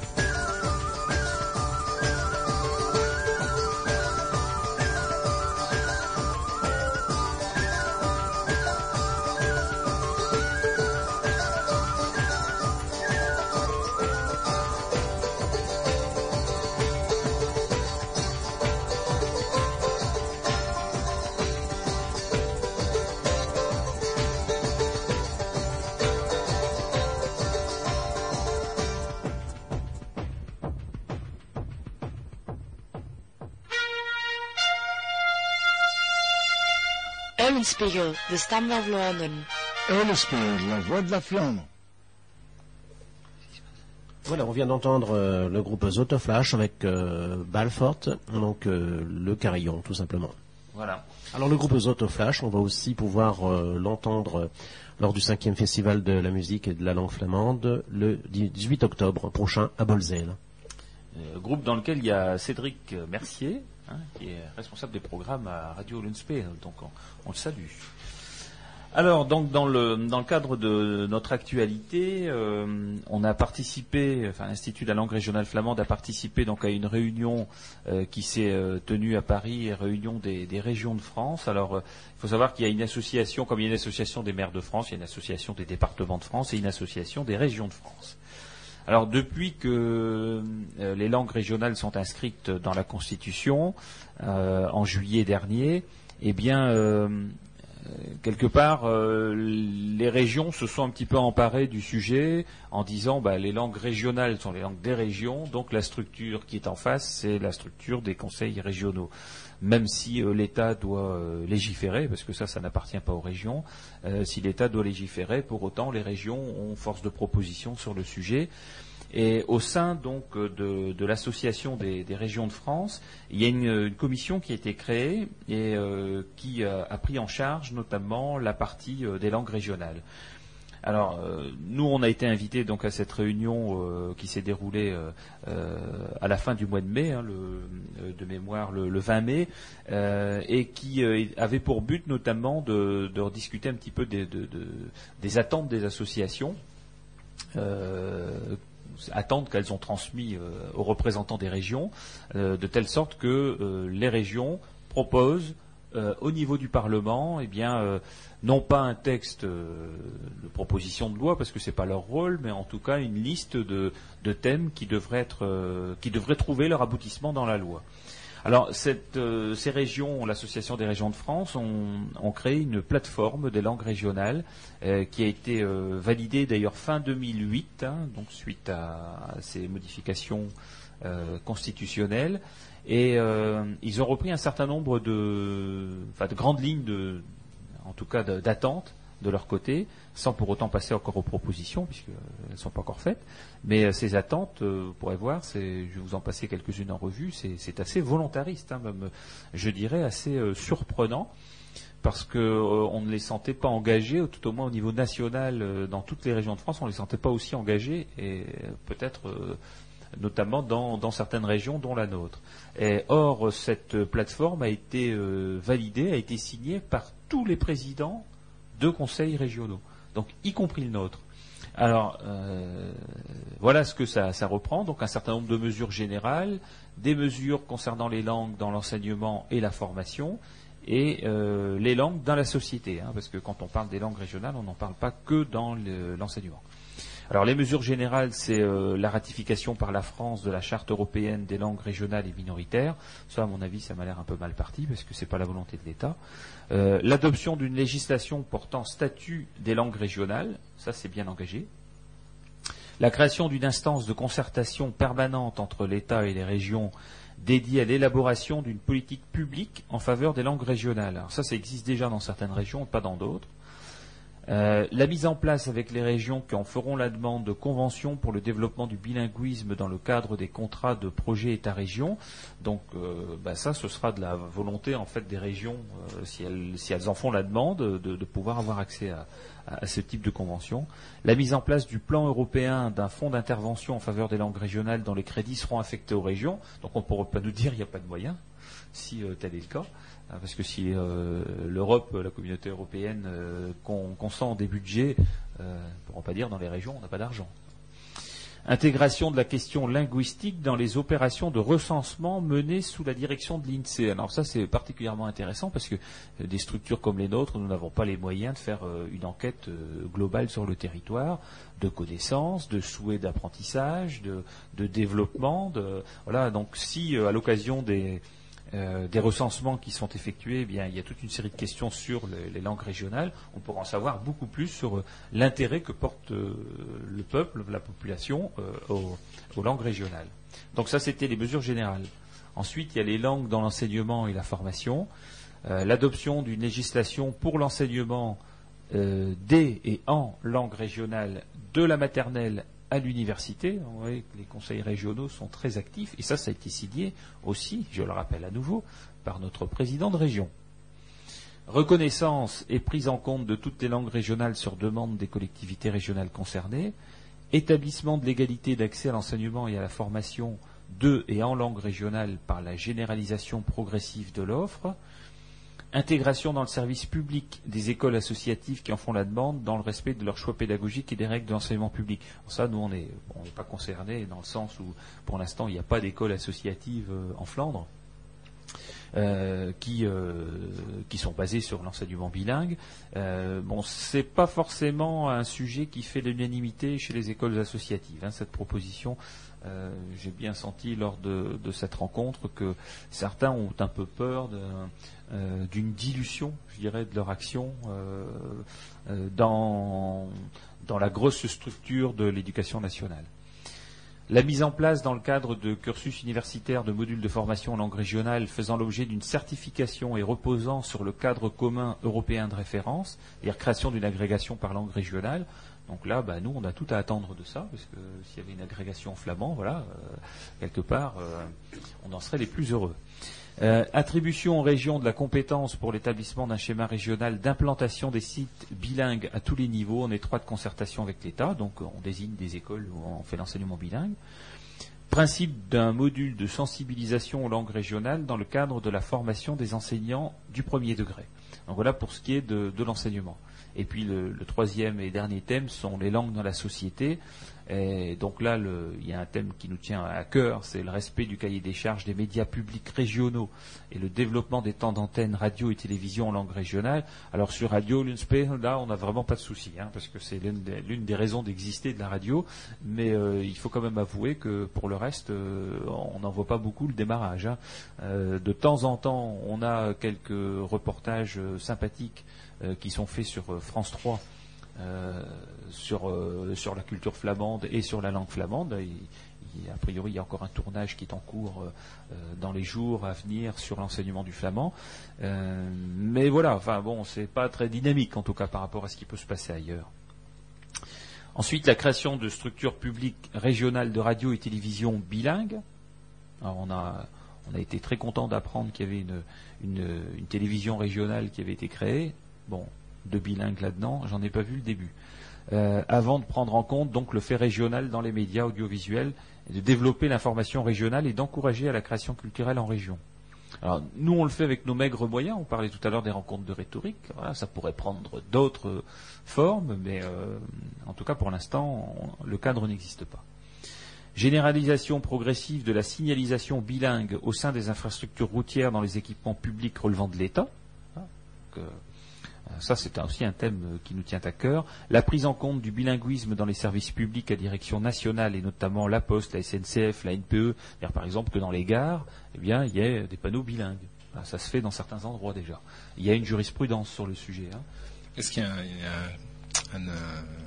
un item là-dedans qui dit que les locaux du conseil régional doivent être aussi euh, avec une signalétique bilingue? Alors, euh, ça n'est pas noté, mais à partir du moment où... Parce que euh, je vois qu'on dit que c'est l'État qui doit le faire, mais peut-être que la région pourrait commencer par elle-même déjà. Mais c'est tout à fait, c'est tout à fait vrai. Alors, il y a des conseils régionaux où on trouve déjà une signalétique bilingue. Donc, ça dépend effectivement des conseils régionaux. Alors, ça, comme, je suis très content moi, de savoir que ça a été signé euh, au mois de décembre par notre président de région. Ouais, mais bon, rien n'empêche les régions déjà d'entamer certaines choses. Voilà. Forcément, enfin, une signature engage, hein, donc quelque part. Là où l'État n'a pas transféré sa compétence culturelle, meilleure prise en compte par les DRAC, donc Direction régionale des affaires culturelles, de la création et de la diffusion artistique professionnelle, art et spectacle vivant, édition, cinéma et audiovisuel. Donc bon, euh, déjà euh, la moitié de ça nous rendrait heureux. Hein, donc si euh, Ça fait beaucoup d'intentions. Hein. C'est alors ça fait beaucoup c'est d'attention. spectaculaire, mais Ouais. C'est maximaliste. Alors c'est maximaliste, cela dit, euh, je, je le dis euh, euh, en toute sympathie pour eux, c'est que j'ai rencontré donc un représentant de cette association qui animait cette réunion, qui était très avancé, très en avant. Bon, c'était aussi un Breton, hein, donc ceci explique peut-être cela, mais qui était très avancé sur les revendications par rapport aux langues régionales. Et pour lui, il n'y avait aucune différence entre l'une et l'autre. Donc ce que l'une avait, l'autre devait avoir. Donc on sent que au sein des régions de France, il y a, euh, enfin au moins au sein de cette association, qui encore une fois doit voter à l'unanimité, euh, il y a une vraie volonté d'avancer. Après, à partir du moment où on a ça, on a, cette plateforme commune. Rien n'empêche des structures comme les nôtres d'aller voir notre, euh, président de, de conseil régional et de lui dire on est très content d'avoir vu que vous avez signé ça. Maintenant, on aimerait bien en discuter ensemble. Et euh, ce serait peut-être, euh, en tout cas en ce qui me concerne, je pense que ce serait souhaitable, euh, à mener de, concert avec nos amis Picards, puisque euh, toute la partie euh, picardophone de, la région Nord-Pas-de-Calais a les mêmes attentes que nous, finalement, sur l'enseignement, la signalétique bilingue, le développement culturel euh, des langues régionales. Voilà, donc euh, il y a une belle action à mener en commun à ce niveau-là. Et euh, donc, euh, ils ont même été un peu plus loin pour certaines associations, euh, jusqu'à établir euh, un projet de loi. J'en parlerai après un petit morceau de musique.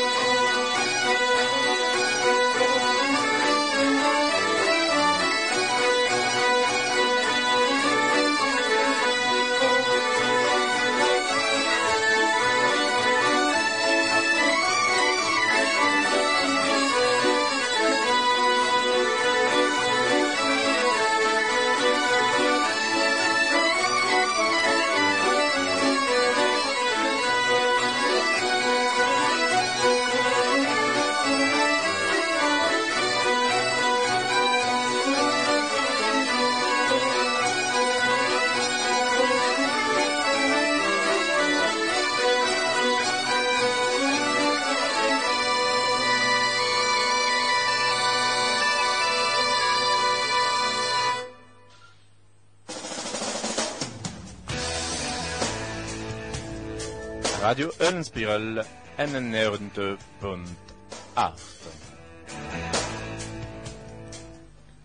Voilà le dernier CD du groupe euh, La Piposa avec euh, La Danse de l'ours et Krebel. En die zit samen met de Academie van de Vlaamse Talen aan de uitzending Klappen van de Talen. Donc euh, toujours euh, avec euh, l'Institut de la langue régionale flamande et l'émission Parler de la langue, de la langue régionale flamande bien sûr. Et euh, on en était donc à cette rencontre qui s'est passée au, euh, à l'association des régions de France. Euh, et donc je, je disais tout à l'heure que bah, au-delà de la plateforme qui a été signée par tous les présidents de, de régions, certaines associations ont été plus loin dans la réflexion jusqu'à proposer un, un projet de loi, enfin une proposition de loi euh, bon, qui, qui ne peut pas bien entendu être accepté en tant que tel parce que c'est au, euh, au gouvernement et aux députés euh, de faire des propositions de loi. Euh, ça n'est pas aux associations de les faire, mais ça prouve qu'en tout cas tout, enfin, tout le monde est prêt. quoi, hein, tout le monde est dans les starting blocks. Alors il y a, il y a beaucoup d'associations qui se sont regroupées euh, pour euh, travailler sur ce sujet. Euh, des associations d'enseignement bilingue, des, les écoles associatives hein, d'en- d'enseignement euh, euh, au Pays Basque, euh, en, Corse, en Bretagne, etc. La FLAREP également. Alors la FLAREP, c'est une association dont on a déjà parlé, qui est une fédération pour les langues régionales dans l'enseignement public. Et donc on a souhaité adhérer donc à la FLAREP et ce, sujet sera traité lors de, de la prochaine euh, du prochain colloque qui aura lieu d'ailleurs sur l'île de la Réunion euh, au mois d'octobre. Et euh, la FLAREP. Tu es invité? Alors je suis invité, oui, oui, nous avons été invités. Alors nous avons été invités, mais sauf qu'ils nous ont pas euh, payé les billets d'avion. quoi. Ah, donc, c'est euh, dommage.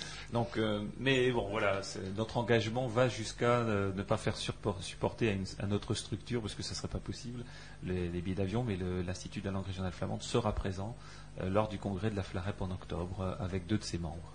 Voilà. Euh, bon, on joindra l'utile à l'agréable, ne faut pas vous inquiéter pour nous. Mais en tout cas, on ira parce qu'il faut être présent dans ce type de, structure.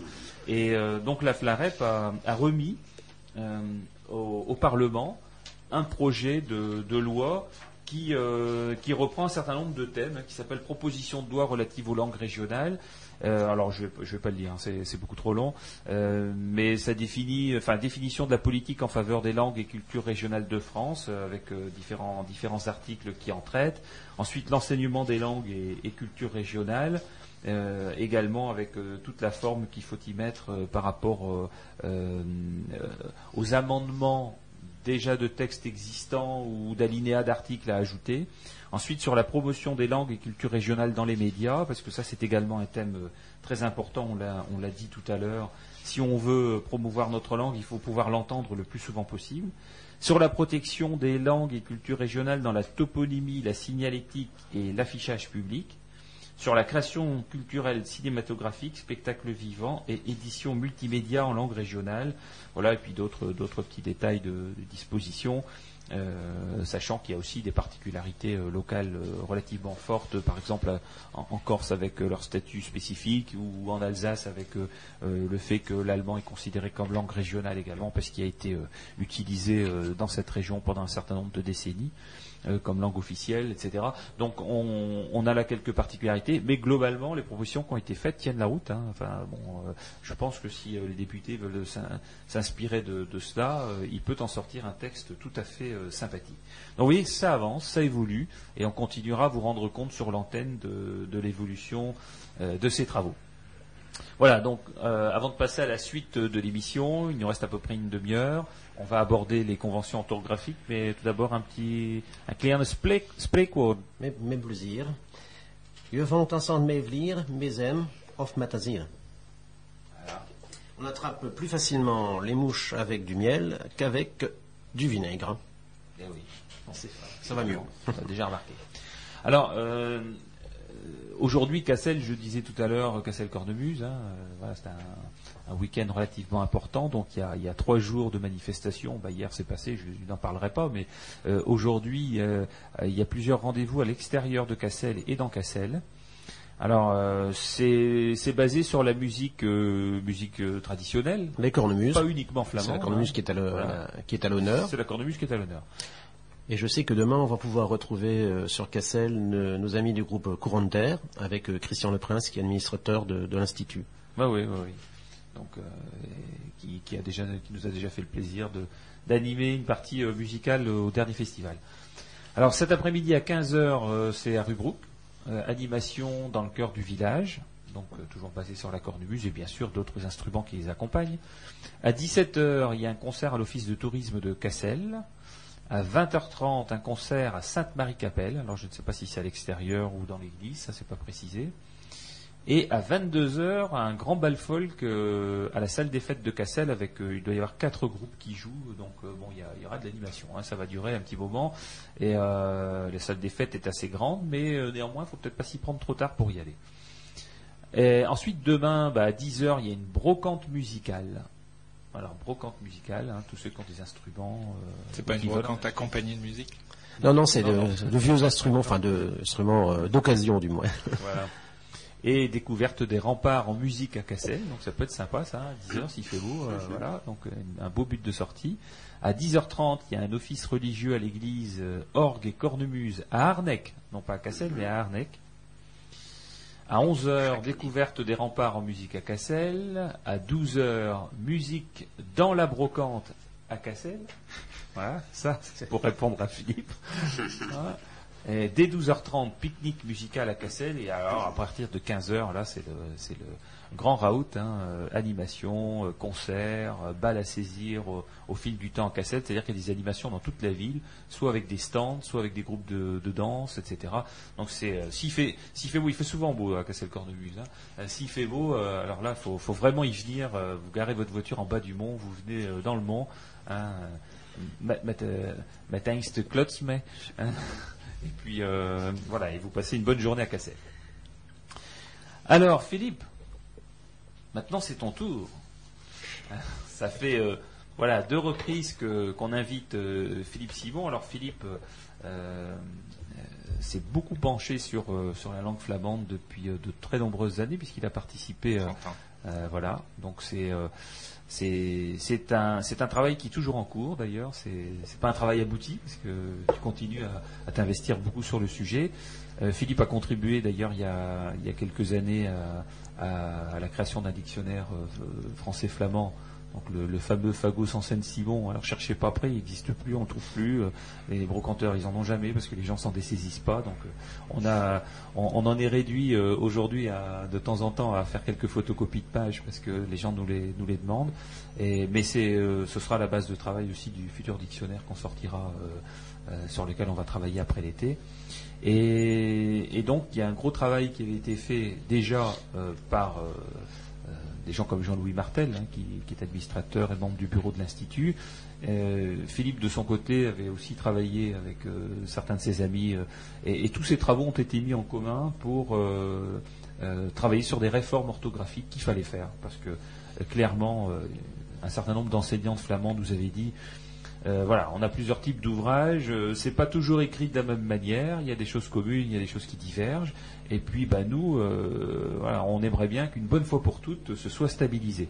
Donc, on s'est mis à ce travail-là depuis plusieurs années.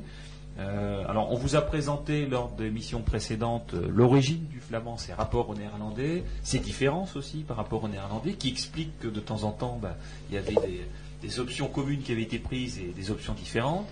Et donc, on a euh, souhaité maintenant euh, travailler sur les conventions orthographiques. Ça y est, ces travaux sont achevés. Ils donneront lieu d'ailleurs à une conférence à la rentrée, on en parlera tout à l'heure.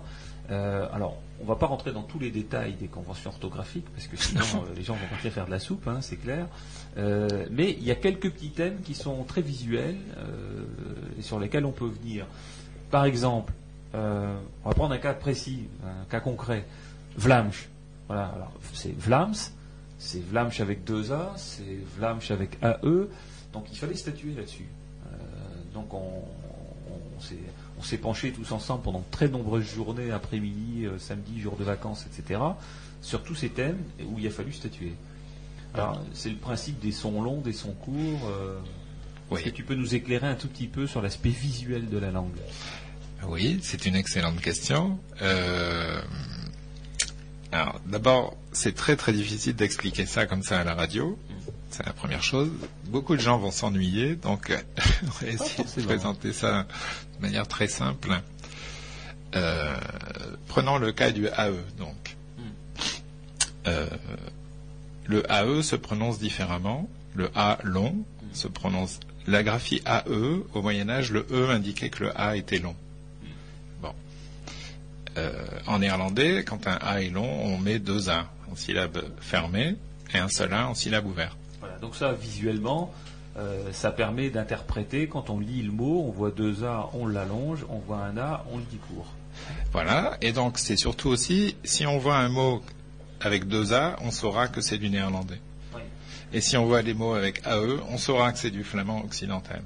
On fera la différence entre les deux, on commencera pas à mélanger tout, quoi. Donc déjà visuellement, il y a un intérêt à garder ce. AE. Oui, parce que, parce que ce AE, traditionnellement, c'était la façon de représenter le A long en flamand. Voilà. Et psychologiquement également, chez les gens du cru, euh, s'ils voient pas ce AE, pour eux, c'est pas du flamand. Ouais, Donc il y y a aussi une raison psychologique. Il, y a- il faut, faut tenir compte de ce genre de choses également Oui, quand de on la fait mémoire visuelle de la langue. en fait. Voilà. Alors, que- qu'est-ce qu'on appelle un long, par exemple, quand on dit euh, bah, la langue, hein. Donc on traîne sur le A, hein. Voilà. Si c'était un A court, on dirait tal. Voilà. Voilà. Donc euh, tal, ça s'écrirait T-A. Mais Oui. tal, ça s'écrit T-A-E. Voilà. Donc ça, ça, c'est assez simple. Voilà, ce sont des, des- des techniques comme ça sur lesquelles il a fallu statuer parce que c'était, on n'était pas forcément. Et donc ce AE va se prononcer de manière différente en fonction de la consonne qui est derrière. Si on a un R derrière, par exemple, on va dire ROR. R-A-E, R-E. ROR. Donc, il y a un certain nombre de, euh, de consonnes euh, qui vont Qui vont transformer finalement changer la prononciation de ce. Stroot, hein, Exactement. La, rue, on va pas dire Straat, on va dire Stroot parce que c'est un T qui est derrière. Derrière. Donc, c'est Mais long. on va conserver la même graphie. Ça sera, qui se prononce A long ou O, ça sera E. AE. Alors là, on peut le dire, c'était un petit peu. euh, voilà, Il y avait deux options différentes. C'était pas statué, ça. hein. Donc là, c'est c'est clairement statué. Comme, alors, euh, on parle du A long, mais le O long, le E long. Alors, le Le O O long, le. O long a également deux prononciations différentes. Soit c'est O, soit c'est diphthongé. O. On parlait de c'est tout à l'heure. OA. Hein, c'est Ouais, on dit comme ça, comme si c'était OE finalement. hein. Ouais. Hein, le- le- dans le proverbe tout à l'heure, il y avait Domecloeten. Cloeten. Je suis désolé d'utiliser ce mot-là. C'est O long et les diphthongés. Et il y a d'autres mots euh, où c'est diphthongé, par exemple doet. Oui. Oh. Et il y a d'autres mots où c'est pas diphthongé, je sais pas moi. Euh, euh, O. O, voilà, exactement, ça n'est pas diphthongé. Alors pourquoi est-ce que c'est diphthongé ben, C'est comme pour ma, enfin Ouais, le. A, le AE, c'est la consonne qui est derrière qui va faire qu'on va signal, voilà. ou non. Voilà, Voilà. Elle donne le signal. Si c'est cette consonne-là, c'est diphthongé, donc on dit OA. Sinon, s'il n'y a pas cette consonne-là derrière, c'est O. Voilà. Je pense que là c'est bon. c'est Donc ça, c'est simple. euh, et pour Alors- euh, les nouveaux apprenants, en tout cas, c'est c'est beaucoup plus facile. Voilà. Alors il y a d'autres choses qui sont un petit peu plus difficiles à comprendre. C'est par exemple le U long. Il sera toujours dit bref. Donc par exemple une tartine, un stut, S-T-2-U-T-E. Alors là c'est là où il- les spécialistes comprennent ce que je veux dire et les, les gens qui ne connaissent Les pas ne comprennent plus. Parce que c'est un phonème qui est long, mais le son tel qu'on le prononce est toujours bref. Le double U est toujours dit court. Voilà. Mais si on ne met qu'un U, parce qu'on peut dire on met qu'un U, mais si Ouais. on met un U, on ne prononce plus de la même manière. On On, prononce dit A. A. Voilà. Un U se prononce A, et le son U, en flamand, s'écrit toujours deux U. Voilà. Pas compliqué finalement. Voilà. Une fois qu'on a repéré ça, euh, on, on comprend. Alors après, on a le et long. Alors c'est pareil, il y a un et non diphthongé et il y a un et diphthongé. Euh, par exemple, keet et keet. Un euh, dommelkeet, euh, qui veut dire une petite maison, l'endroit où on faisait sécher le houblon. Et une chaîne, hein, c'est ce qu'on appelle une paire minimale. C'est-à-dire que c'est exactement le, le- le même mot, sauf qu'il y a un des phonèmes qui est différent. Et donc, euh, la différence de prononciation, là, c'est différent du A et du, du O. C'est-à-dire que cette différence fait qu'on a affaire à des mots différents. Et donc là, on a une différence qu'il faut marquer dans l'orthographe. Donc pendant longtemps, les gens ont essayé de marquer dans les graphies historiques du néerlandais, parce que cette différence existait aussi dans le néerlandais, elle a disparu. Alors qu'elle s'est maintenue, elle existe toujours en flamand occidental. Donc dans les graphies anciennes du néerlandais, on essayait, il y avait des moyens divers qui ont essayé pour essayer de marquer ce- cette différence.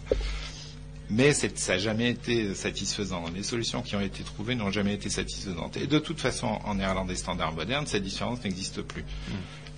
Et donc, il y aura une graphie où on écrit deux E et une autre graphie où on aura un petit accent, un tréma sur le deuxième E pour montrer que ce est, est diphtongué.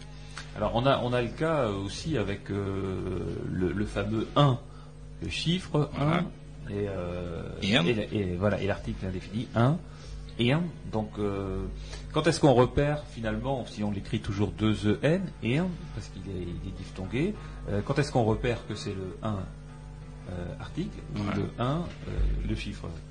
Ben, c'est la différence que tu viens d'expliquer. C'est-à-dire que d'un côté, on va, on va mettre le, le tréma et de l'autre, on va pas le mettre. Et donc, pour, pour les gens qui connaissent l'allemand, c'est facile de repérer ces mots où le E est diphtongué, puisque ça correspond au son I en allemand. Par Mhm. exemple, ein, eins, Stein, une pierre, un Stein. D'accord? Donc, il y a moyen de faire cette connexion pour ceux qui connaissent un peu l'allemand. Voilà, donc ça c'est pour les pour les voyelles euh, et, et, euh, c'est pareil avec le i. Le i c'est un petit peu comme le u finalement. hein. Le, le i euh, il est représenté y. Ah, le I bref, ah oui, voilà. Voilà. le- Alors, historiquement. Et, et le y c'est un, c'est un double i. Exactement. Hein, à l'origine, c'est au Moyen Âge, ça s'écrivait. Il y a eu plusieurs graphies aussi dans l'histoire. hein, ça s'est écrit 2i, II, ou IJ, qui a été la graphie qui a été adoptée en néerlandais standard, parce que le, le J, en fait, c'était au Moyen Âge la même chose qu'un I. Oui, oui, c'était un, effet d'écriture, quoi. Ouais, c'était un effet de paléographie. ça, c'est- Par exemple, quand on voulait dire 2, hein, le chiffre 2, on mettait en chiffre romain, on mettait I. Un i et, et un J. autre i avec une queue. Voilà, exactement. ça et le Y. Donc nous on a adopté le Y, c'est adopté depuis longtemps. Alors ça c'est pareil pour des raisons psychologiques, hein, on va dire, on va conserver le Y. Bon, Comme dans lo- Bled, Bled, Voilà, exactement. Alors que bon, peut-être que la logique voudrait qu'on l'écrive avec le même symbole deux fois, puisque c'est un phonème long qui est toujours réalisé. Bref, également. Alors, il est bref, donc on pourrait dire, bon, on va y mettre qu'un i. Mais si on met qu'un i, c'est comme le u, ça se transforme. On le prononce plus pareil, comme un steak, un champ. On va pas dire un stick, on va dire un steak. Si on disait un stick, on l'écrirait avec un y. Voilà. Et donc, la conséquence de tout ça fait que dans les syllabes euh, fermées ou dans les syllabes ouvertes, qu'elles soient ouvertes ou fermées, une syllabe fermée veut dire qu'elle se termine par une consonne. Qu'elle soit ouverte ou fermée, on conservera la même graphie. On ne transformera pas la graphie euh, comme on le fait actuellement. Euh, par exemple, un et long en syllabe ouverte, ça sera un seul E actuellement, et en syllabe fermée, on va mettre deux E. Bon, désormais, on conservera toujours deux E. Donc ça, ça simplifie Ça également. simplifie peu. Et on sait qu'en néerlandais, par exemple, les jeunes qui apprennent le néerlandais en, en Flandre belge ont beaucoup de mal avec cette règle. Ils, ont, ils mettent très longtemps à réussir à la, à la maîtriser. C'est pas évident. D'accord. Alors, bon, avant de passer à la suite, un petit mot quand même sur, te- sur ton, ta formation, quoi, euh, parce que pour euh, euh, aller euh, dans les détails de la langue comme ça, faut faut avoir travaillé sur la linguistique, donc euh, c'est ton cas. Euh, Bah, euh, moi, bon, j'ai été à lire mes diplômes. c'est pas bon. Je suis prof d'anglais. Je, je suis titulaire d'une agrégation d'ang- d'anglais et les agrégations à l'époque où je le passais ont des, spécialités. Ça peut être civilisation, littérature ou linguistique. Donc moi, j'ai appris la, la spécialité linguistique. Après, euh, j'ai une maîtrise de linguistique, un DEA de linguistique. J'ai préparé un doctorat de linguistique anglaise pendant plusieurs années. Malheureusement, il n'a pas abouti pour des raisons personnelles.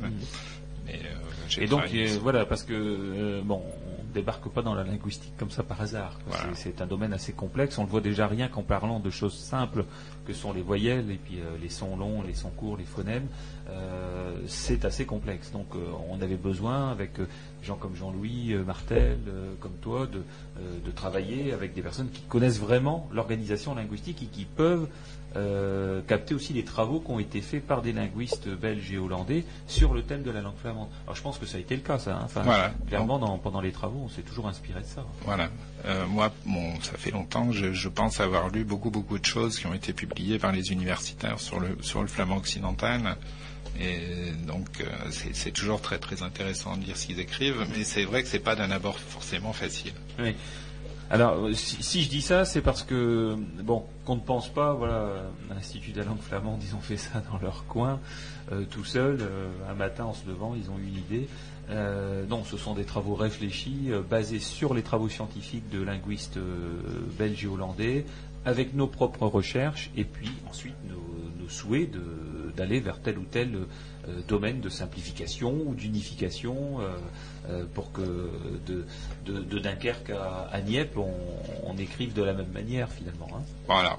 Il faut être un peu souple également, parce que donc comme c'est une, une langue qui n'est pas vraiment écrite par les gens du cru depuis, euh, on va dire, deux siècles, mais bien que, bon, je trouve des choses, euh, à force de chercher, on- je trouve des choses à Oui, droite à il y a des écrits du 19e et du 20e. Mais euh, euh, donc il y aura à la fois la recherche d'une unification le plus possible, mais, mais en même temps il y aura une certaine souplesse aussi. Oui, parce qu'il arrive assez souvent que d'un endroit à un autre en Flandre, on dise des mots différemment. Alors soit on les prononce différemment, soit on emploie carrément euh, un synonyme. Alors, si c'est un mot différent, il n'y a Voilà, pas de problème. Mais si c'est le même mot qui se prononce différemment, donc quelquefois, pas toujours, mais quelquefois il y aura deux graphies possibles. Ouais. Oui, oui, je, je pense, euh, tout en t'entendant, je pense à certains mots, euh, euh, le mot comme, hein, par exemple, lick. Oui. Nous, on dit par Lick, ici, lek. mais et, du côté du côté de la mer, on va dire beaucoup plus facilement lek parce qu'ils vont dire oui, mais pour nous, lick, c'est c'est un cadavre, quoi. Hein, ça, ça a donc une autre, euh, tout à fait une autre signification. Donc là, c'est clair, dans ces dans ces cas-là, on, on garde deux orthographes possibles. Voilà. Le, le, Hein. le lick. Il y en a un qui rime avec le lek, avec un hein, i. comme moi, la cac. Voilà. Alors, avant de passer à la suite, un petit morceau de musique pour euh, euh, voilà, se permettre de reprendre sa respiration.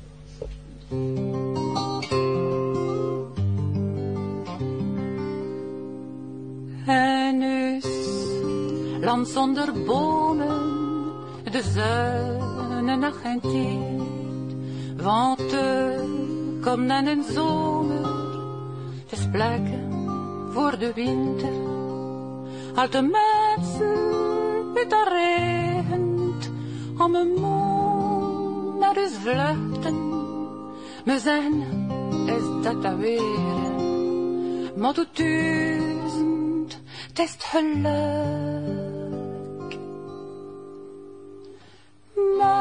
Marike zingt en zagen de vuurtjes aan bij de ruge om zo te klaan. De zon blinkt in onze vlamschuzetjes. Mocht je Marike je gezonken niet volaan, oh, mocht je Marike je gezonken niet volaan. Ik ken na ken na de la se Christ te dragen, nan de rest, hoe de versleten. Zie je hier, ja jonkheid, of a toch goed? Kom hier, kom daar keer, kan een liedje voor jou.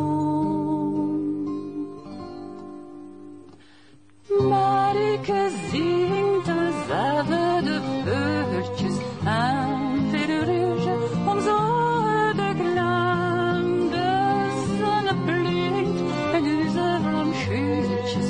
Mocht je Marike je gezonken niet volaan, ah, mocht je Marike je gezonken niet volaan.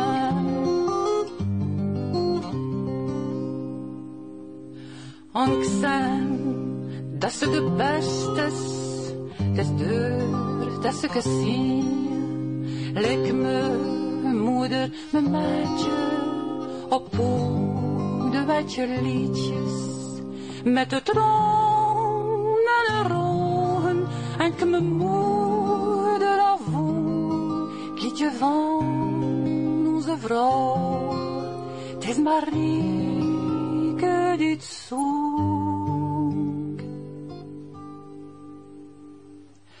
Marieke zingt en zagen de beurtjes en de rouge om zo de glandes en blinkt en deze blanchuzetjes.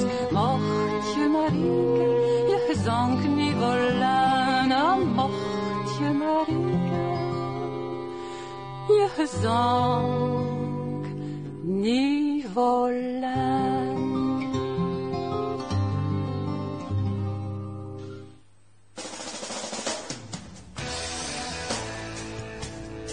Radio Eulenspiegel, NN92.8.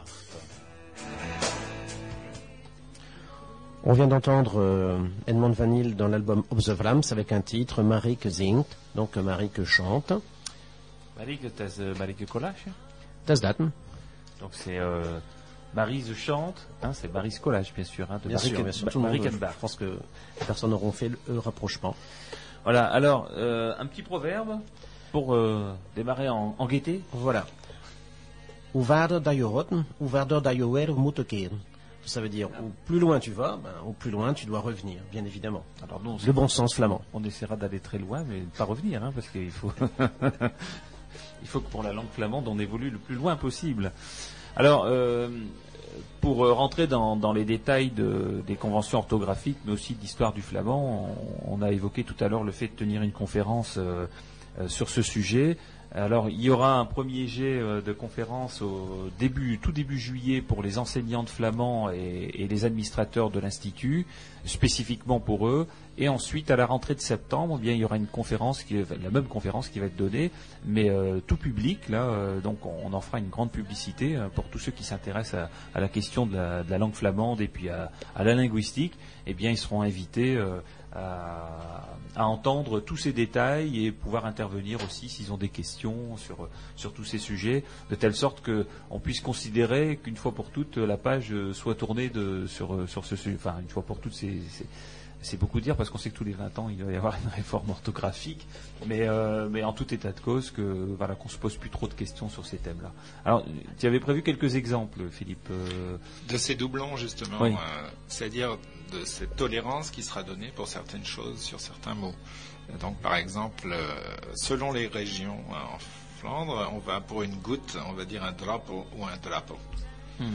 Donc là, on acceptera les deux graphies avec O ou avec U. D'accord. Euh, ou alors, euh, pour habiter, il y a la majorité des gens disent Wön, mais il y a des gens qui disent Won. Mhm. Donc, ben, même chose, on aura une souplesse, on acceptera. Oui, et ça, O. ce qu'on a remarqué, c'est que c'est presque un standard, c'est-à-dire euh, tous les mots qui utilisent euh, le même son comme eun avec le eu, euh, eh bien, vont transformer, les, enfin, leurs correspondants, leurs homologues vont transformer en o. Oui, c'est c'est une c'est comme un comme tu dis, c'est un grand classique. de- Oui, c'est un, Ouais, c'est un standard. Voilà. Donc, une fois qu'on a pris cette décision une fois pour ce mot-là, on l'a pris pour tous ceux qui s'appliquent de la même manière. Voilà. Alors par exemple, euh, pour la, la- la différence de tout à l'heure entre Drappel et Drappel, on le trouve dans les noms de famille également, parce que par exemple, on trouve Vanden Bosch, Bosch avec un O, ou Vanden Bosch, Bosch avec un U. Oui. Ou euh, j'étais sur l'autoroute l'autre jour, il y avait devant, une- devant moi une camionnette, c'était Coppens, c'est U de P E. Bon, c'est Coppens, Coppens, Coppens, c'est la même chose, Ouais, euh. Alors, qu'est-ce qui explique ces, ces petites dérives, hein, sans entrer dans, dans Ah, c'est- c'est- enfin, ces, ces modifications là, ça C'est- devient tout simplement une évolution euh, linguistique, euh, la façon de le prononcer euh, par secteur, euh, par le fait que la population bougeait pas forcément autrefois. et Non, donc, non, non, non, c'est euh, des influences extérieures hein, où euh, la langue est un système. hein. C'est-à-dire que si on bouge un élément, Les autres les autres vont aussi, bouger. ouais.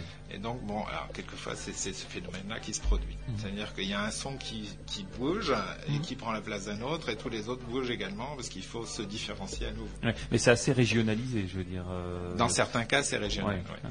Ou des façons de prononcer qui, euh, qui sont un peu différentes. hein. On sait que il y a les N-haters, euh, notamment. mais là, c'est pas une convention orthographique, c'est une façon de prononcer C'est qu'on une respecte. façon de prononcer. Alors, on nous a parfois demandé aussi, est-ce que euh, le fait de l'écrire de telle manière, si moi je le dis pas toujours comme ça, est-ce que je vais devoir le changer? Donc là, on est clair là-dessus, c'est que le flamand est enseigné comme il est parlé dans l'endroit où il est parlé. quoi. Euh, J'ai pas bien compris ta question. C'est-à-dire que si, par exemple, un enseignant euh, de, de Oui. euh, prononce d'une certaine manière par rapport à un enseignant de, de Stanford, bah, il enseignera la façon dont il le parle. C'est-à-dire qu'il ne va pas forcément standardiser sa façon de le non, prononcer. bien sûr que non. Non. Bah, L'idéal pour les enseignants qui enseignent dans les villages, c'est d'essayer de s'adapter à la prononciation locale. Voilà, c'est ça. C'est l'idéal, mais euh, souvent, si c'est quelqu'un qui est flamandophone depuis longtemps de licence, c'est pas évident de changer de sa manière de parler. Ah. Et donc, bon, moi, c'est c'est un peu ce qui se passait pour Stanford. Si moi j'enseignais un truc aux élèves, eux arrivaient ensuite dans leur famille, ils disaient voilà, j'ai appris telle chose à l'école. Hmm. Ah ouais, mais nous on dit pas comme ça. Donc ils revenaient en classe en disant ah bah mon père il dit pas comme ça. Euh, et puis bon, ça permettait des échanges quoi. Ouais, ouais. Et donc et de montrer, c'est comme en français également, il y a des prononciations différentes selon les régions. Ouais, donc là c'est c'est peut-être plus vaste hein, comme région, mais euh, il y a un peu les mêmes différences. Si moi venant du Nord j'enseigne dans le Midi, je vais parler comme je parle maintenant. Je vais pas me mettre à parler comme dans le des E, Midi. comme dans le midi. Voilà, exactement. Voilà, donc ça c'est un des thèmes qui nous a occupés, mais il y a aussi d'autres thèmes. Hein. Euh, Je, on va pas dérouler ici les thèmes de la conférence, mais enfin, euh, par exemple les mots d'origine française, euh, comment est-ce qu'on les écrit Donc ça c'est un gros problème, quoi. hein. Oui, absolument. Alors donc, bon, euh, ici, on a été en contact avec le français depuis toujours. Donc, il y a depuis toujours des mots de français qui entrent. Tout à l'heure, on parlait de vrede pour la paix, et je demandais donc si on connaissait le mot pace, qui est un mot français en fait qui est entré aussi en anglais pour donner le mot peace. Donc, euh, c'est depuis le Moyen Âge ce mot-là. hein. depuis le XIIIe siècle, il était attesté dans les textes. Donc bon, alors on a essayé de mettre au point une graphie aussi pour les mots euh, d'emprunt, ce qu'on appelle les mots d'emprunt au français, et en fonction des phonèmes. Par exemple, le C français, s'il se prononce que, on va l'écrire K, et s'il se prononce se, on va Par exemple, un, un association, euh, donc c'est CI, on l'écrit comme exactement. CY. Bien Centre, C-E-N-T-E-R, Ouais. mais Académie, là le C il se prononce que, donc on va l'écrire avec un K. Voilà. Donc tout ça, c'est encore une fois euh, très normé et euh, euh, ça pourra se retrouver dans un ouvrage qui sera produit où on aura toutes ces prises de décision, finalement, euh, toutes ces options. qui seront qui seront actées, et, bon peut-être de manière assez scien- scientifique, mais qui nécessiteront pense peut-être qu'on fasse un petit voilà. résumé après dans un ouvrage de vulgarisation plus plus accessible. Ok, bah, en tout cas, merci beaucoup pour euh, ces explications, Philippe, et puis euh, à très bientôt donc pour cette conférence. Euh, un autre rendez-vous le 4 juillet à Esquelbec pour la nuit du livre de 15h à minuit, où vous pourrez rencontrer l'Institut de la langue régionale flamande euh, sur son stand. Voilà. Donc, euh, en tot nost.